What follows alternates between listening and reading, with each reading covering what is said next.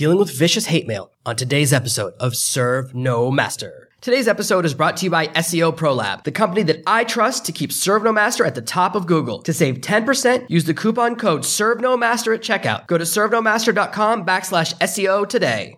Are you tired of dealing with your boss? Do you feel underpaid and underappreciated? If you want to make it online, fire your boss and start living your retirement dreams now, then you've come to the right place. Welcome to Serve No Master Podcast, where you'll learn how to open new revenue streams and make money while you sleep. Presented live from a tropical island in the South Pacific by best selling author Jonathan Green. Now, here's your host. One of my first experiences online as I began to build a little bit of a following when I just had between one and 10 visitors to my blog a day. I wasn't making any money yet. I was making about 30 cents a month from advertising. I started to notice a trend of negative comments on my blog and some scary emails, and I didn't understand what was happening. It got me very worried and I began to track back where the traffic was coming from and I discovered that someone had written a post about me on a website. At the time, I was blogging about my dating life. I was beginning to write my first book for women about dating. There was a whole forum for men who hated everything about dating, hated everything about creating products for dating, hated everything about self-improvement. And this website was very scary. They'd written a post about me. They talked about how I was a weakling and I was a coward because I was a vegan. I don't really know where they were getting their information because I'm not a vegan. I've never been a vegan. I've never been a vegetarian, but they decided that this is what they hated about me. I have no idea where the information started from, but it started to get scary. From there, they began to talk about how fat I was. They were finding pictures of me online. They began to post comments on my blog about being fat. And even when I started working on other projects, they would send emails to my other addresses by tracking down how I'd registered my websites and started sending emails to my other email addresses for my regular jobs and for business about how fat and gross I was. They were very vicious and very hurtful. It began to feel like the people on this website were following me, chasing me, stalking me, and it made me very uncomfortable and very nervous because what do you do when people are anonymous? And it got to the point where they began to post addresses. They posted the address of my parents' house. They posted the address of one of my sister's houses and started talking about some pretty scary things. Now, the owner of this website, total monster, allowing this type of content put on his website where people are getting threatened, where people's addresses are getting posted. And it turns out I had a right to be worried because several years later, a spree killer in California was actually one of their top posters. A member of this website actually eventually went out and killed people. Now you notice if you go online, the website is gone now. As soon as this guy started killing people, the owner of the website deleted everything. He deleted all the evidence, like a real class act.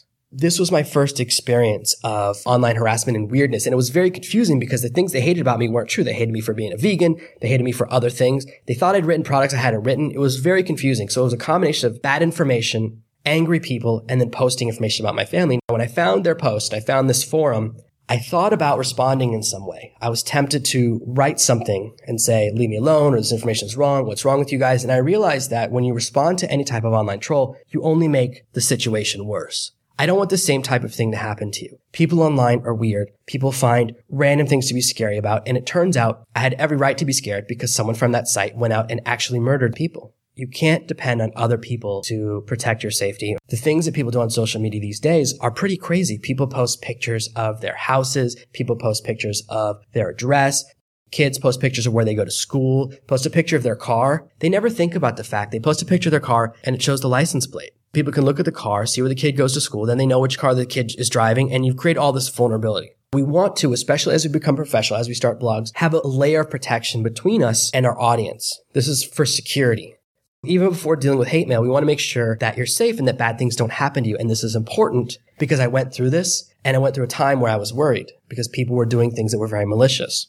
It starts by creating a business entity. Everything you do online should be under the guise of a business. A lot of people make the mistake of calling themselves a sole proprietor and using their social security number and home address for all their business decisions. This leaves you massively vulnerable to anyone finding your home address. And in fact, if you search me hard enough, you can still find my parents' home address online. Fortunately, they moved away, so that address is no longer valid, but it's almost impossible to remove that type of information once it's out into the internet. And I learned this the hard way, so I'm trying to help you out. This is why from the beginning I say, set up a business entity, set up a business entity. It's not just about the financial. Now we're talking about protecting you a little bit. Once you have your business identity, and you can get this for free, you can get a business tax ID from the federal government. It doesn't cost anything. You don't even need to do the state registration until you're a little more active or making actual money and you really want to protect your name. You can just do step one, register and get a number from the federal government, a tax ID number, and that allows you to open a business bank account, open a business mailbox. When you're setting up a mailbox at the post office, if you get a mailbox, it'll give you one of those PO boxes and a lot of entities won't allow that. They won't allow you to use that as your home address or use that as your business address. Some of my vendors send me a check once a month. They would never mail it to a PO box. They always say you have to have a physical address. So it's much better to use the UPS store. This is what I use. If you look for my business address and actually try to drive by, all of my websites are now registered with this business address. You could drive by and all you'd see is a UPS store. It's a layer of protection. It protects me and it protects my identity and also helps me isolate my business and separate it from my personal. I actually needed to switch to a PO box when I started traveling. I have a business address in America. That's where my business is based. That's where I file my taxes out of. That's where everything's organized out of because I want to maintain my American presence. This allows me to do all of that. It's a very simple process. And again, it just depends what kind of money you have to work with, but it really helps. My post office box is something like $30 a month, which is worth every penny because it allows me to travel. I don't have to worry about anyone finding my address online and it protects me. When you register your website and I use Namecheap, they give you for the first year free some identity protection. Then you have to pay extra every time you re-register to hide your address. If you make a mistake or when you re-up, you don't click that checkbox, they'll republish your listing and then show whatever address you registered with. If you're very fastidious, you can just trust the ICANN mask. But one little mistake in your address could pop up online. This is why I like to have a business address. So even if there's a mistake, then only my business address gets revealed to the world. These are ways and layers of protecting yourself and protecting your family from weirdos out there. The odds of you encountering anything weird are very small, like one in a million, but forewarned is forearmed. And I want you to have the information in advance before anything weird happens, before you get that piece of hate mail that scares you because it happens to everyone. It comes from nowhere and it's always going to be weird. And there's nothing scarier than getting a weird letter at your home address. I don't want that to ever happen to you. And that's why I'm sharing my story today to make sure you can be secure. With social media, your personal profile is not your business profile. Don't mix those two things together. It's a little confusing on Facebook to set up a Facebook page or to set up a Facebook group if you've never done it before. It feels a little confusing. What am I doing? You want to firewall between your personal page that has connections to all of your friends, all of your relatives, all of your kids or people you went to school with, people you work with, all of those connections. You don't want your fans to get access to that. I don't do friend requests with people that follow me. If you were to find me on Facebook, you would find my business page. Now, you could be a friend with my business page. You can message me personally. I respond to every message. You could post on my business page wall. You can write messages. That provides a firewall between my business friendships and my real friendships and my personal connections. Some people in their Facebook profiles have their cell phone number. They provide lots of photos of personal addresses and all that stuff. And maybe a picture you took five years ago, you forgot about it, has some personal stuff. It's better to have that firewall. And in fact, if you're even more worried, if you want to be really secure, you can create a brand new entire Facebook profile account to put a wall between your personal and business stuff. I used to have one of those for a while. Now I don't do that anymore because I have good firewall with my business pages, but it's a great way to add that level of security. The same thing for Twitter, anything else. I prefer to have a separate social media account for my business actions. This allows me to have a higher level of security. And this is a great way to protect yourself, especially if you're a lady and you're worried about weirdness in your audience. I've noticed that most romance authors have a drawing for their picture rather than a real photo. I've seen a trend where people firewall their personal lives from their business lives. And that's something that you can do. And the value there is nothing weird happening down the line. Even if someone sends a piece of hate mail now, it's only going to go to a PO box at the UPS store my bookkeeper, who checks mail once a month, would find it, would open the letter, and then would probably throw it away. I don't even know if she would tell me about it. I physically wouldn't even ever touch the letter. If it was a really important letter, she'll scan it and email it to me. Otherwise, I never see it. Having these layers of protection ensures that nothing weird happens. You can't be intimidated. You can't have anything scary happen because it really feels bad when people write mean things about you. Planning in advance will help prevent you from hurting your feelings. It really stinks when someone writes something mean and it can make you want to cry and hurt your feelings.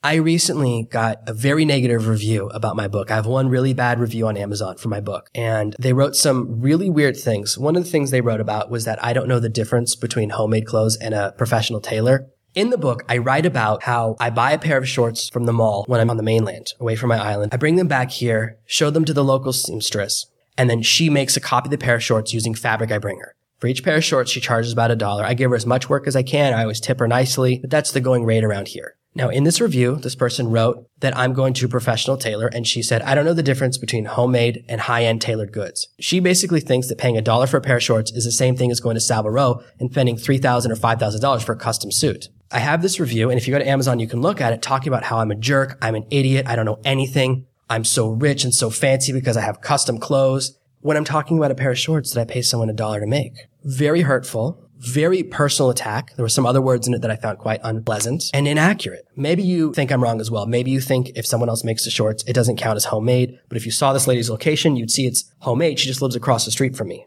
It's simply a way for me to put more money in the local economy. I hire local people in as many ways as I can to support the island I live on. I'm trying to help the community. So I always buy stuff locally as much as I can rather than going through large businesses. The email hurt my feelings. And I can tell you right now that the person who wrote that review does not have their online identity protected. I found out who the person was. I found their website and then I found two or three books they'd actually published on Amazon themselves. It took me 30 seconds.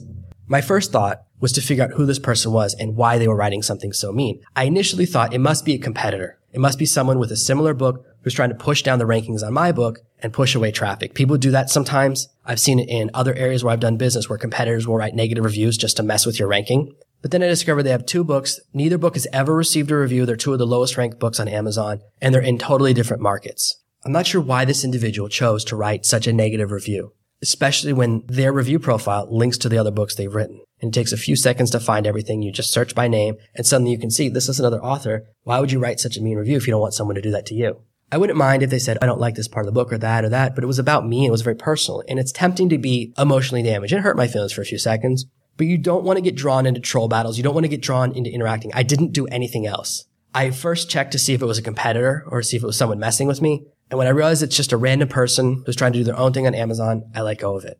There's no need for me to write negative reviews about their books or pay any attention to their books. And I certainly don't want you to do any of that stuff either. This is a story to educate you, not to incite you to do anything crazy, read their book, review their book, any of that stuff. Don't do that, please. Don't become part of the problem. You're going to get messages like these. You're going to get negative reviews that hurt your feelings sometimes. Occasionally you're going to get an email that hurts your feelings. Separate as much as you can feelings from action and let it go. Don't get drawn into replying to people that write negative reviews. Don't get drawn into posting on forums. When I saw that message on a forum a few years ago, if I'd started replying, it would have gotten a lot more exciting for those people to know that they'd hurt my feelings. I have a friend whose material appeared on the same website.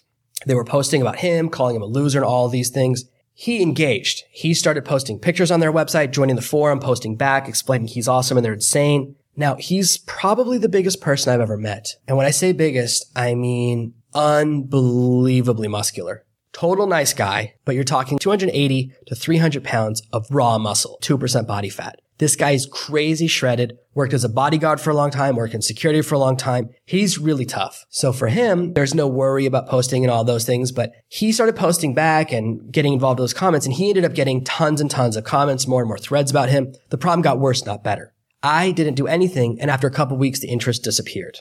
My experience is that when you don't reply to the haters, when you don't reply to the bad messages, the problem goes away. Sometimes people get into these weird things on Twitter where a random person posts a message to a celebrity and the celebrity replies. And it turns into a whole thing. It becomes a hashtag. Everyone starts making fun of the celebrity, hurting the celebrity's feelings, all those things. I saw this recently happen with one of the girls at Ghostbusters. Whether you think what was going on was okay or not okay, someone posted that they didn't like the movie, which is fine. Plenty of people didn't like the movie. That's fine. Who cares? Plenty of people like or don't like my book. That doesn't matter. What matters is that she responded to a professional review of her movie. Someone wrote a review for a rather large newspaper website, not just a movie website, one of the top 10 newspapers in the world. They wrote a review about how they didn't like the movie, how they didn't like the special effects and other things. If you look at the numbers, the movie's lost a great deal of money. So it's not like this reviewer was on his own. Plenty of people didn't like the movie. Plenty of people did. Maybe you liked it. That's fine. The movie has plenty of negative reviews and some positive reviews. Those things don't matter. But one person in particular, she didn't like the person who wrote the review. They got into a Twitter thing. Then hundreds of other people started posting messages to her on Twitter too. And the messages got negative. The messages got mean. Her feelings got hurt. She kept pretending she's going to quit Twitter. Then she didn't, like everyone does. People pretend to quit Twitter all the time. They get caught up into these like silly debates because they let it affect them emotionally. You have to disconnect your professional identity from your personal identity. And Twitter, if someone writes a mean message, you can click a button that says block and the, you'll never see a message from that person ever again. It's so easy to make the problem disappear. Do that. Don't get drawn into a debate. Don't get drawn in emotionally and simply block the person. If someone writes me a mean email, I add them to a block list inside of my email software and I'll never see an email from them ever again. The email disappears forever. I very rarely have to do that with email. I haven't blocked an email in probably five or six years. Please don't get inspired to start writing me mean emails to see if you can get me to block you most people won't take the time to write anything mean in a private place. That's why most of my experiences were on a public forum. People have problems on Twitter. That's where everyone else can see the message. You very rarely get negative hate mail one on one anymore. When it's on social media or anything else, just ignore it. Just be ready because it's going to happen. It's not going to happen to you very much. It doesn't happen to most people very much, even at the top of the game. Don't get caught emotionally. Don't get connected. Block the person, delete the message, and that's it. I don't even know if it's worth going to the process of filing an abuse complaint or any of that stuff because then you're caught up more and more and you have to deal with the problem more and more. My experience is that once you block someone, the problem just goes away. It's not fun to pick on someone if they can't see your messages and they never reply. I don't check my Twitter that much. I'm not very good at Twitter. I'll be honest with you. It's the one social media platform that I've never really gotten into because you have to tweet 50 times a day and do all these things. And it seems very complicated to me to really stay on the up and up. It's basically like texting, but you're texting the world instead of yourself and you have to check every message. I might have people that are writing really mean stuff about me on Twitter, but I don't see it. So what's the point? They're wasting their time. And that's exactly my point. Let the person feel like you never even saw it and then they'll get bored of it. It'll disappear. That's how you make things go away. Protect yourself a little bit by being smart, setting up your business like a business, isolate your business and personal identities, addresses, business accounts, all of that. It's not very expensive. It's worth doing right when you start out and then you'll be secure into the future. Take these small steps to protect yourself from dealing with the kind of stuff that I had to deal with. I know a lot of people that I work with, a lot of authors I work with and other people, they never use their real name. They never use their real photos. For a lot of my projects, I don't use my real name or photo. I happen to do it on Serve Master because I think it's important to really connect with you in a real way. But I did think about creating a new pen name and I had some ideas like Rock Blackstone, but my friend told me that sounds more like a hard-boiled private detective, which is where I got the idea. I like that kind of name, but it was just too much work and I didn't feel it was necessary. I'm very secure in my business now and I know what I'm doing, but I do isolate all my social media presence. I isolate my mailing addresses. I don't post pictures of my family very often. I certainly don't post pictures of where I live or my address and things like that. There's no reason to be silly with your security. Just take a few basic precautions and you should be fine. And if you do get one of those pieces of hate mail or whatever, don't worry about it. The last piece of advice I want to give you is protecting your phone number. It's very overwhelming the thought of getting a business phone number. Most people think an 800 number costs thousands of dollars. An 800 number is about $4 a month. It costs nothing. It's so cheap to get an 800 number these days. Very, very cheap. But you don't need one. You can get remote numbers in so many different ways. You can get a number through Google with Google Voice. I use an app on my phone called Hushed. I think it's an app designed to help you cheat on your boyfriend or girlfriend or wife or whatever. But I use it to give me an American phone number. So I text from within an app. If you go through one of my projects or we have a phone call together, one of my coaching calls, the number you see isn't my actual phone number. It's the phone number inside the app. So if I ever run into a problem, I just change the number and it takes one second. The number my parents call is not the number other people call. But if you call the app number right now, my phone will ring. It's a really good way of firewalling yourself. It costs $30 a year for the phone number right now. And that's because I order it with 1500 text messages, 600 minutes. I just renewed one of my numbers. I have two numbers inside this little app on my phone. Easy peasy. And it's a great way to create a firewall without having to buy a second phone, without having to deal with complicated 800 numbers. Those are two easy ways to isolate your phone number and it's worth doing. You don't want to post a business address everywhere and then have your personal cell phone number nothing worse than getting phone calls that are weird. Recently, everyone in the Democratic Party got their phone numbers posted online from a hacker. What a nightmare. Nobody got friendly phone calls and texts. But if you just had an app inside of your phone that you knew was your business number, you just delete it and none of those messages make it to you. Really good way to isolate yourself, really easy way to protect yourself. It's worth taking these small steps now to ensure that you don't get hate mail, that people don't get to scare you and intimidate you in weird ways. You don't have to run into any scary problems like I dealt with. And when you do get hate mail, don't engage. Let it disappear, delete it, whatever. Once it's gone, once you don't reply, the person will lose interest. And this is how you can ensure that you deal with hate mail the right way and you don't have to deal with any scary security concerns. Thank you for listening to this week's episode of Serve No Master. Make sure you subscribe so you never miss another episode. We'll be back tomorrow with more tips and tactics on how to escape that rat race. Head over to servenomaster.com forward slash podcasts now for your chance to win a free copy of Jonathan's bestseller, Serve No Master. All you have to do is leave a five star review of this podcast. See you tomorrow. You've just listened to another amazing episode of the Serve No Master podcast. Make sure to subscribe, and we'll be back tomorrow with another amazing episode.